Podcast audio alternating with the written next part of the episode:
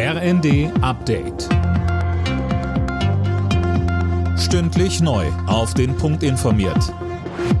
Ich bin Linda Bachmann. Guten Abend. UN-Generalsekretär Guterres hat die Staats- und Regierungschefs bei der Klimakonferenz mit drastischen Worten empfangen.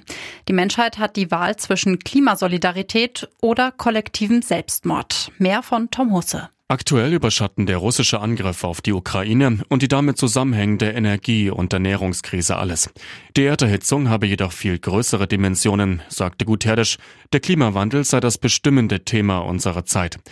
Der UN-Generalsekretär fordert eine historische Vereinbarung zwischen den Industriestaaten und den ärmeren Ländern, um den Treibhausgasausstoß runterzufahren und das 1,5 Grad Ziel doch noch zu packen. Die Ampel lehnt den Vorschlag von CDU-Chef Merz zum Bürgergeld ab. Nur die Hartz-IV-Regelsätze erhöhen und die Reform an sich aufschieben, das ist nicht der richtige Weg, heißt es aus den Reihen der FDP. Ähnlich sehen es auch die Grünen und Bundesarbeitsminister Heil von der SPD findet, jetzt sei nicht die Zeit für parteitaktische Spielchen. Weiter sagte er, Qualität des Sozialstaats bemisst sich für mich nicht alleine an der Höhe der sozialen Unterstützung, die ist notwendig, um Menschen verlässlich abzusichern, sondern es geht immer darum, auch Menschen Wege aus der Bedürftigkeit zu eröffnen und dafür zu sorgen, dass wir die Gesellschaft zusammenhalten, gerade in diesen Zeiten.